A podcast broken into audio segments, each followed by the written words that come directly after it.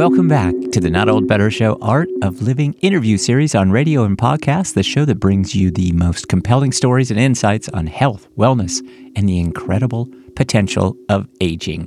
We're broadcasting from just outside of Washington, D.C. I'm Paul Vogelzang, and today we have a truly special episode lined up for you. But before we dive in, let's take a moment to acknowledge our sponsors today Liquid IV and Nationwide Coins. Please check out our sponsors in our show notes today. Also, let's recognize the pioneers who have broken barriers in their respective fields, especially those who have done so later in life. It's never too late to make history, and today's guest is here to tell us about a group of women who did just that. We are honored to have Loren Grush, the author of the groundbreaking book available everywhere right now, titled The Six The Untold Story of America's First Women Astronauts.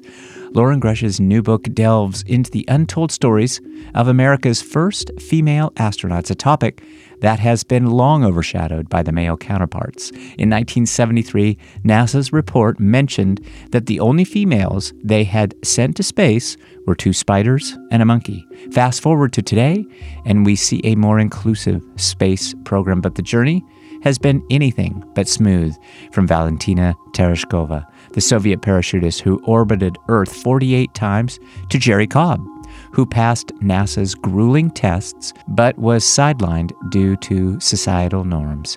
Loren Grush's new book captures the highs and lows of this journey. It's a vivid account that our audience, particularly all of us who are Smithsonian Associates fans, will find both inspiring and enlightening. The Six, the untold story of America's first women astronauts, also touches on the fascinating details of zero gravity life, from the challenges of adapting space toilets for women to the negotiations around appropriate spaceware.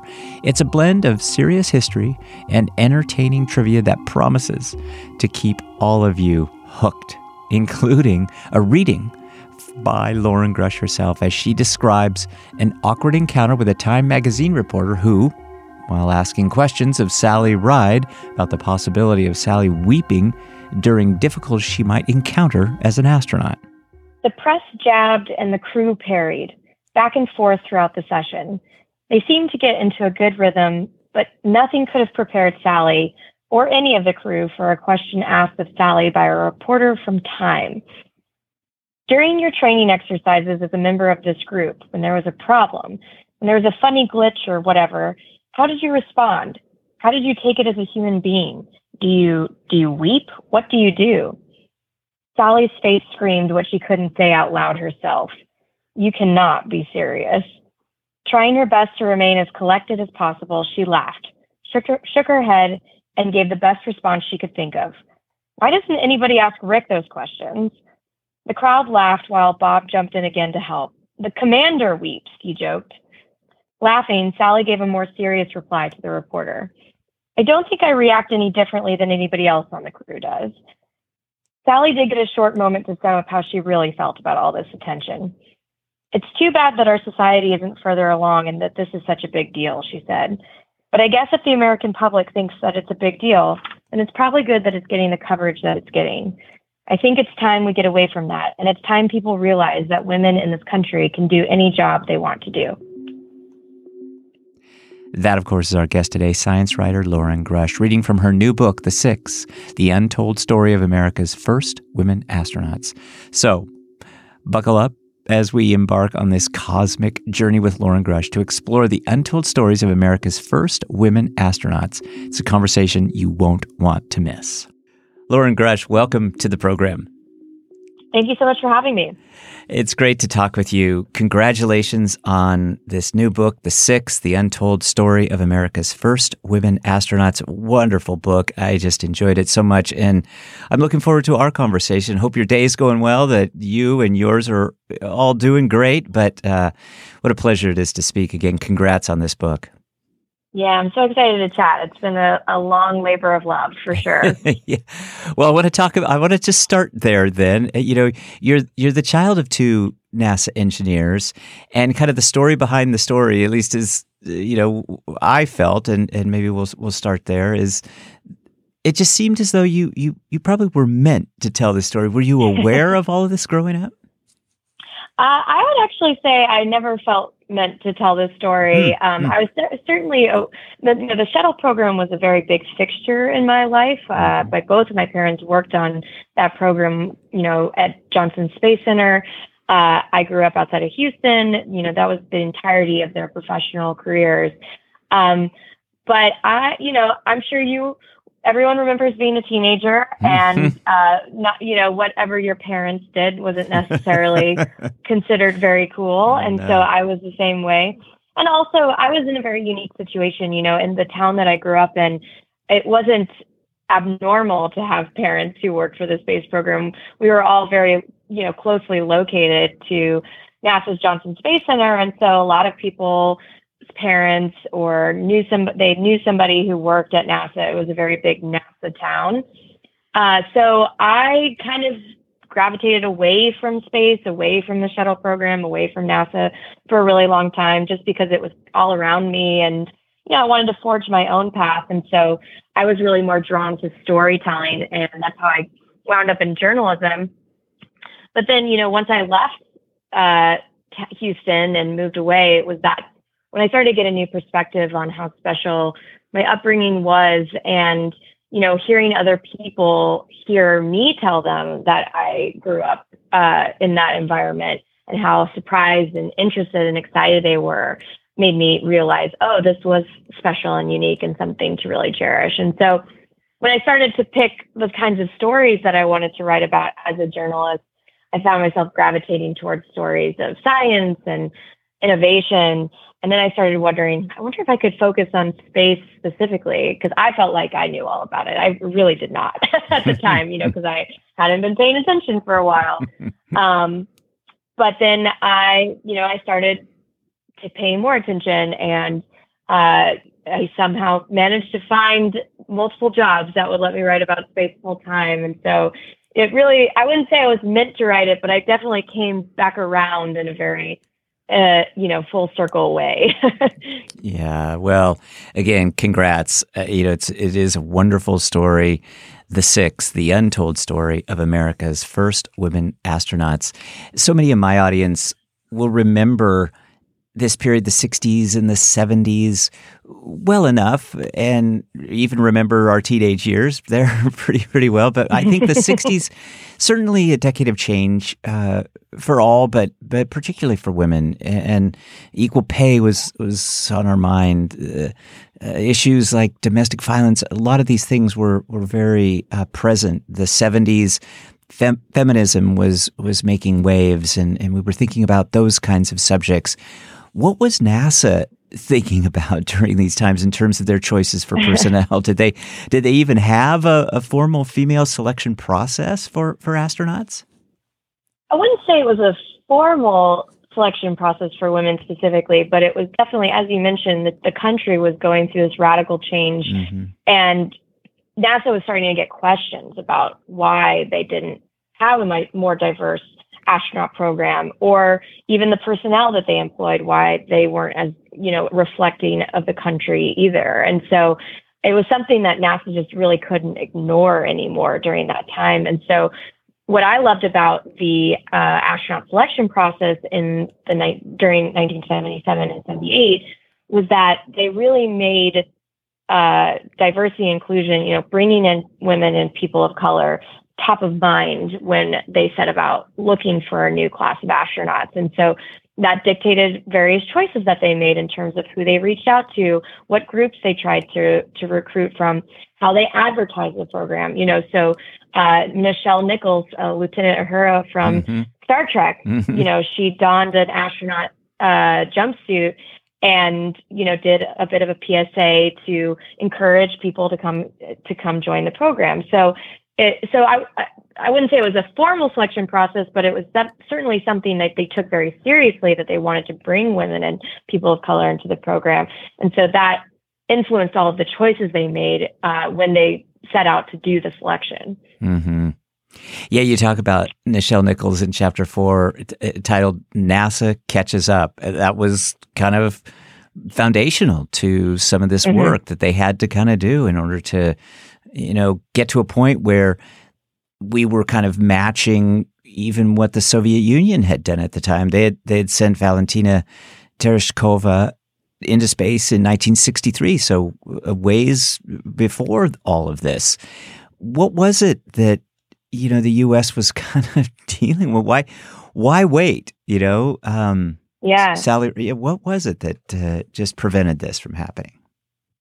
So I think at the time, uh, you know, based on researchers I spoke to and just kind of the general sentiment back when Valentina flew was, you know, we were very much in a in a race with the Soviets and anything that detracted from, you know, putting a man on the surface of the moon was seen as a distraction and something that we just did not have time to deal with. And so this concept of sending a woman into space really felt more like a novelty and something, you know, a side project. It wasn't it wasn't what was going to get us to the moon. It wasn't what was going to uh, make us win uh, the space race. And so because of that, NASA didn't really consider it a priority priority. And so you can see that when Valentina flew, you know, NASA officials just kind of brushed it off and uh, you know, the American press also really talked about, you know, I think her plump figure and how she used her, you know, how she wore lipstick. You know, it, it just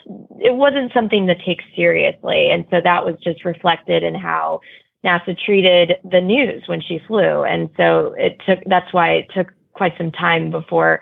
Yeah, it really took an outcry and a changing world for NASA to to you know sit up and pay attention.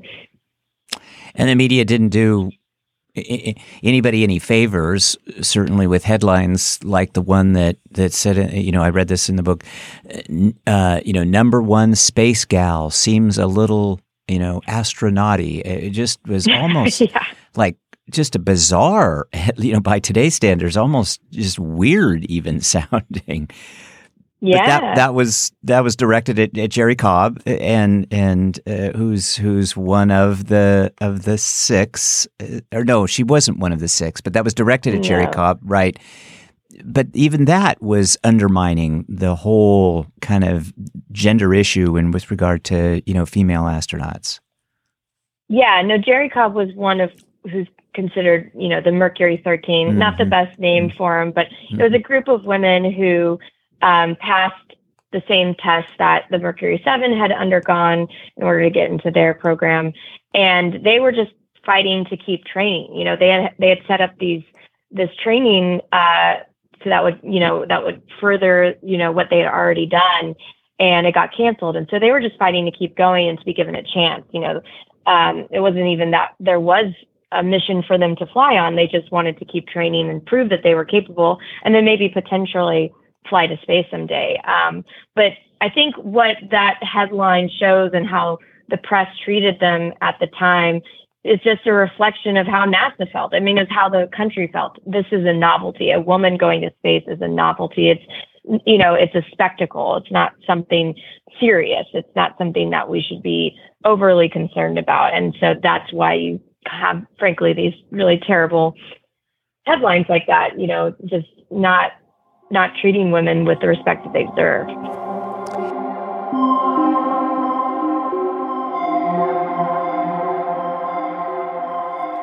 Hi, it's Paul.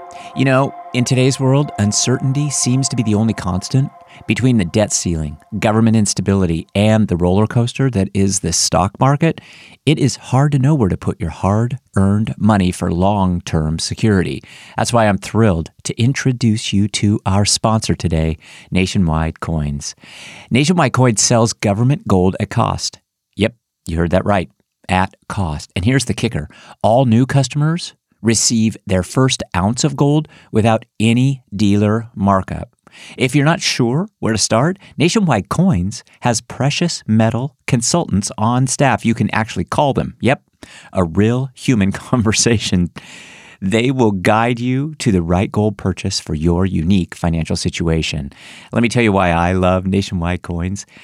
Well, the coin that I received is absolutely beautiful as many of you know, I am a former U.S. Treasury Department employee, and I have a deep appreciation for the artistry and value that coins hold. Nationwide has partnered with former U.S. Mint Don Everhart, a renowned artistic infusion designer and artist, a coin artist. Don Everhart is the name you can trust in modern coin design. Nationwide Coins is the exclusive supplier of Don Everhart's signature coins. So, you're not just buying gold, you are investing in a piece of art. So, if you've been contemplating diversifying into gold, now's the time. Head over to nationwidecoins.com slash NOB and use the promo code NOB at checkout for your first one ounce gold coin without any dealer markup. That's nationwidecoins.com slash NOB. All of this will be in our show notes today.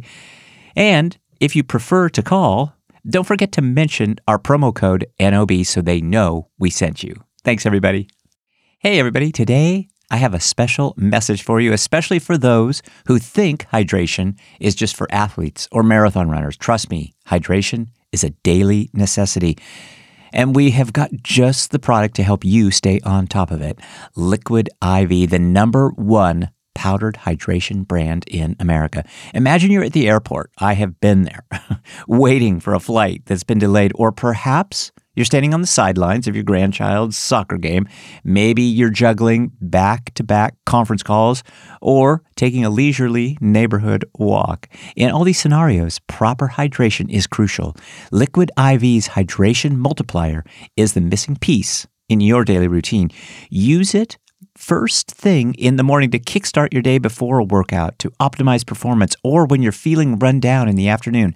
It's also a lifesaver after a night out with friends or during those long flights. The packaging is incredibly convenient, making it easy to carry wherever you go. Let's talk about flavors sea berry, Concord grape, guava. Man, delicious.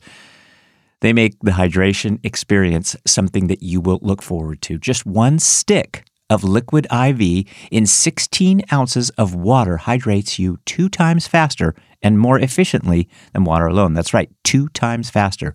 And let's not forget, it's packed with five essential vitamins B3, B5, B6, B12, and vitamin C. So you're not just hydrating, you are nourishing your body. Liquid IV believes that equitable access to clean and abundant water is the foundation of a healthier world. It's very, very special.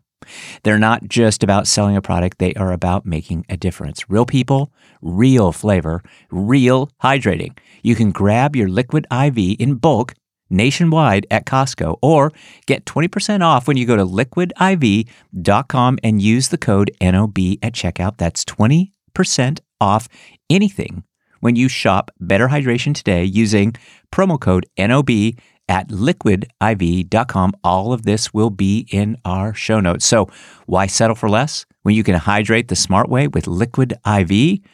Make it part of your daily routine and feel the difference it makes. Thank you, Liquid IV, for sponsoring today's show.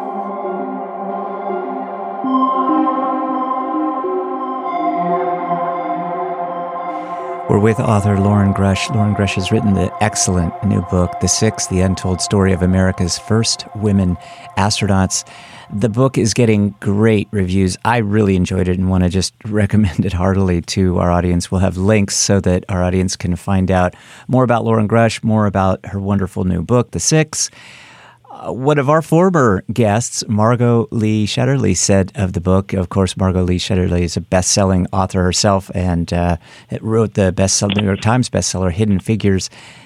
She says, suspenseful, meticulously observed, enlightening, lifts the curtain on the moment when Neil Armstrong's one small step for man expanded to encompass the talent, ambition, and perseverance of America's first female astronauts.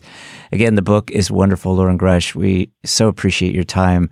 Let's talk a little bit about one of the other characters in the book that you you talk about, and that is Ruth Bates Harris, who really pushed for equal opportunities within NASA, but was termed kind of a disruptive force and, and labeled as such. Tell us a little bit about her and what that all meant and uh, what what that ultimately led to in terms of equal opportunities within NASA. Yeah, so she's a really great character. You know, she was initially hired to run NASA's uh, Equal Employment Opportunity Office, but then when she came on board, she kind of dealt with a demotion, but didn't she didn't let that deter her. She was very you know, unprompted, she and a, a, team of, of people within NASA put together a report that looked at uh, the the role of women and people of color within NASA, and it was particularly damning. Um, there's a great quote I have it here uh, in terms of female representation in space. Uh, there's a, the quote is there have been three females sent into space by NASA. Two are Arabella and Anita, both spiders. The other is Miss Baker, a monkey. hmm. And uh, you know, a month a month after that report uh, was penned, you know, she was fired, and that led to a very big public outcry. Now, obviously, NASA said they didn't fire her because of the report, but you know, obviously, a lot of questions were lobbied at the space agency about what had happened, and this report and what happened to Ruth Bates Harris coincided with the fact that they were opening up the space program, the astronaut corps, again for a new selection process. So it was just one of those things, again, where NASA was getting a lot of questions about why it had taken so long to reach this point and the way that they dealt with Ruth Bates Harris and, you know, her employment and her report, uh, you know, didn't really do them any favors. well, let's talk about the six, uh, because this was an amazing candidate pool that, that uh, ultimately resulted in six elite women being selected from a pool of 8,000. Those names Sally Ride, Judy Resnik, Anna Fisher, Kathy Sullivan, Shannon Lucid, and Ray Sh- Rhea Seddon. Is that how you pronounce that? Rhea Seddon, yeah. Rhea Seddon. Just an amazing uh, process ultimately that resulted in in that six. I think one in particular that my uh, you know over age 60 audience might be inspired by was was the story of Shannon Shannon Lucid and I wondered if you'd tell us a little bit about Shannon Lucid and um, the incident that that took place uh, uh around uh, you know the Saudi prince who was part of the shuttle mission and discussing spaceware just all again almost bizarre stuff yeah. Well, Shannon's story, I I'll, I'll back up just a little bit just because I love talking about Shannon. You know, she was slightly older than mm-hmm. the rest of the other five women when she uh, joined the program. And just that, that little generational difference really had an outsized impact on how she was treated when she w- tried to join the workforce. You know, when she graduated college, she was looking to just get a job. And you know, she was told that nobody would hire her because she was a woman. And it turned out that that person was right. She suffered so much sexism and pushback just because she wanted to work. And then when she did get a job, you know, she wanted equal pay with her male colleagues. And that was also something that seemed, you know, just out of the realm of possibility for her. So she really dealt with a lot of chauvinism and pushback when she was before she joined the program, but she said she was also pleasantly surprised when she did join NASA. She was expecting to get those same comments she got all her life, but NASA really, you know, did its best to incorporate the women and make them feel equal and welcome. Mm-hmm. Of course, when she did fly uh, on her first flight, she flew with the Saudi prince and you know the there was some culture clash between you know in terms of the the people at NASA and trying to make everyone feel comfortable and that what you what you pointed out was you know there was a moment when she was in space where um, they were about to do a press conference and uh, Mike Mullane, one of her colleagues, was given was told to, to radio up to her and, and tell her not to wear shorts in case it offended anyone to show her bare legs and hmm. um, you know he he threw that he he did not tell her that order. He threw that in the trash. so um, you know, it was they were still dealing with even when they came on board. You know, the world still hadn't completely uh, come come around yet. So there were still various um, ways of thinking that needed to progress. But even even after they came, they came into the program. One of the great pictures in the book, and again, I, I just want to encourage my audience to to go out and pick up this book. Is it's of the STS 41D crew. And you see Judy Resnik there amongst, you know, the other astronauts, Steve Hawley, Mike Coats, Henry Hartsfield, Mike Mike Mullane and Charlie Walker, they all look very happy. Maybe they weren't so happy because Judy's there in, in shorts, and it's just an amazing kind of kind of picture there amongst everything. What were what were some of the other you know unique challenges that female astronauts faced? Uh, you know, as they were approaching spaceflight and, and then dealing with that in-flight environment. Right. Well, when it came to NASA, you know, NASA did its best to really make space for women when they came on board. So that involved, you know, just simple things like adding a women's restroom on at the locker room uh, or at the gym. Um, you know, providing various accoutrements that they would need, you know, uh, when in the bathroom, things like that. Also, the space shuttle came equipped with a, you know, an all gender toilet that everyone could use. Mm. Um, so, you know, it's just things like that. It was putting women top of mind and making sure that, you know, they were designed for when they went to space. Obviously, when they came to NASA, though, not everybody was on board. You know, I, I spoke with Carolyn Huntoon, and she was um, she was one of the women who worked at NASA at the time, and she was kind of the mother hen to the the six. And you know, she had this great quote she gave me that was, you know, it's not like we were taking a vote. mm-hmm. We were going to bring women into the program, and some people were going to like it, and some weren't. But you know, that was just how it was going to be. Um, so you know, there were were little hiccups here and there in terms of men acting, you know, wondering if being seen with the women or interacting closely with them would be seen as appropriate. Uh, some of the astronauts' wives, you know, were also not very uh, enlightened when it came to women working with their husbands. For instance, there was one or two that didn't want the women flying in the back seat with uh, some of the one of the, their astronaut husbands when they were flying in the jets, the jets, the T-38 jets that um, they had to stay current in. But overall, I would say the biggest challenge that the women had to deal with was the outsized media attention on them and um, you know just the sexist questions that they had to deal with whenever uh, they were put in front of the press. You know, Sally's uh, press conference is infamous. You know, Sally Ride before mm-hmm. she flew to space, and just the crazy types of questions that she would get. You know, famously, she was asked if she would she wept if something broke in the simulator. You know, um, at one point, this wasn't during a press conference, but during an interview, she was asked if she ever wished she had been born a boy.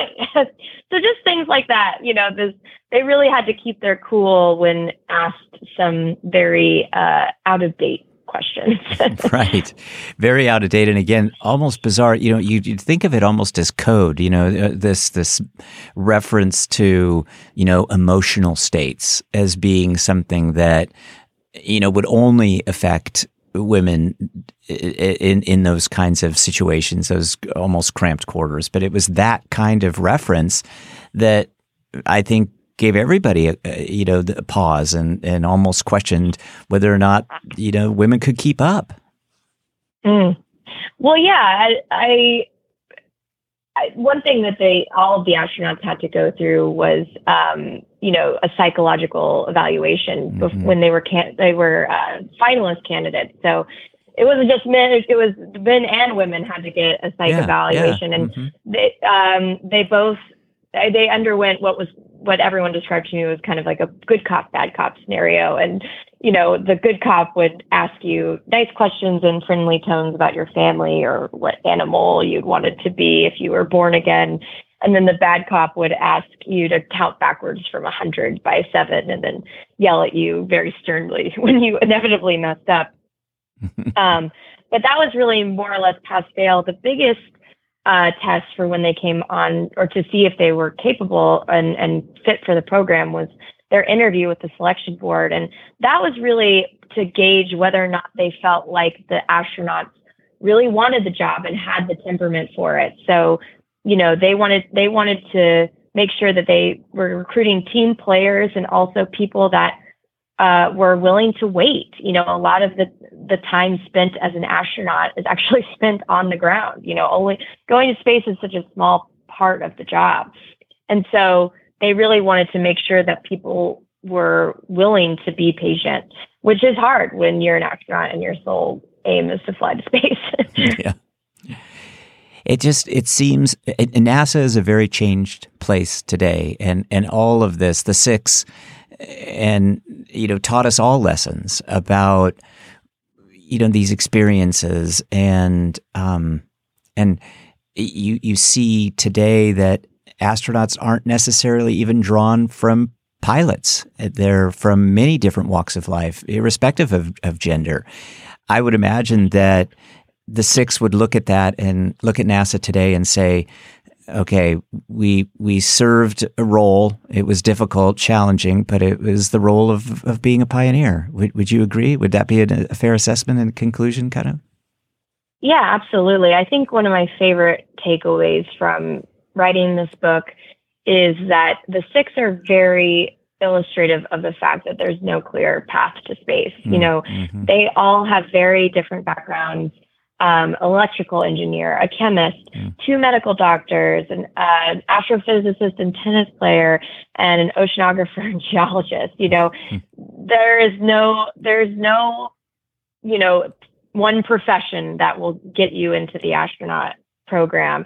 And additionally, it wasn't a lifelong dream for all of them. You know, for some, it was, you know, some did dream of space. Uh, you know, Anna Fisher talked about how she thought maybe if she became a doctor, one day they'd need doctors on space stations. Mm-hmm. And so mm-hmm. that was her kind of her dream of, of one day making it uh, to orbit. Um, but for others, you know, it, it wasn't a lifelong dream. It was only something they thought about when they saw that it was available to them and that they were in the right place at the right time with the right qualifications to do it. And so I think that's a really great lesson in terms of why it's important to you know, put diversity and inclusion efforts top of mind when you are trying to open up these programs because you will find people like Sally Ride, who was not a lifelong astronaut dreamer, but became one when she saw that it was available. And then look how amazing she was. We would have never found her if we hadn't opened up the program like we did and, and recruited it so widely. So, you know, that's just something that I think we should take with us moving forward is that if you if you make these efforts top of mind, it will you'll be able to find the best people for the job. Hmm. I wonder if we could just personalize it just as a kind of a final question, Loren Grush. Um, you you have many contacts within the national or the NASA community, certainly as a science writer, and you know we're now seeing Jeff Bezos and Richard Branson and Elon Musk. Everybody is kind of jumping on the space bandwagon. I wonder if you have any designs on uh, going up yourself and writing about your experience? I get, I do get asked this question a lot. Oh, and, do you? Okay, sorry, um, sorry. I but I, no, no, no. I, I, have a, I have a prepared answer, so it's, it's all good. Um, um, no, I mean, obviously, you know, I don't anticipate being asked to go to space because I do try to cover objectively these companies and they don't always like what I write about them. um, I also joke, you know, if somebody, one of these companies did ask me to go to space, I'm not sure I would trust them to get, get me there safely. Um, just me personally, nothing, not that they're, they're bad at it. Um, but at the same time, you know, if I was asked and, uh, you know, it's the story of a lifetime, you know, mm-hmm. I, I would have a hard time saying no. So, uh, we'll just see. Who knows what the future holds? But you know, if they're gonna, if they're trying to make space as you know accessible and uh, affordable, like they say they will, you know, maybe there will be an opportunity for me someday. Well, I hope so. I, I guess I hope so selfishly because I'd love to have you come back and talk to us about just that episode. So I'll, I'll, be I'll be selfish in my in my request, but but we'd love to have you back too and talk about your your science writing and all that you're doing. Again, congratulations on the wonderful book titled "The Six: The Untold Story of America's First Women Astronauts." Loren Grush has been our guest. Thanks again for reading and for being so generous with your time and for answering all of my questions. This has just been fascinating. The book is great. Good luck to you. Have a great rest of your day. And again, congrats. Thank you so much. I loved it. My thanks to our sponsors today, Liquid IV and Nationwide Coins. Please check out our sponsors, support them as they, in turn, support the show. My thanks to science writer Loren Grush, author of the new book, The Six The Untold Story of America's First Women Astronauts. Thanks, Loren, for reading. Appreciate that. My thanks to the Smithsonian team for all they do to support the show. And my thanks to you, my wonderful Not Old Better Show audience here on radio and podcast. Please be well, be safe, and let's talk about better. The Not Old Better Show. Thanks, everybody. We will see you next week.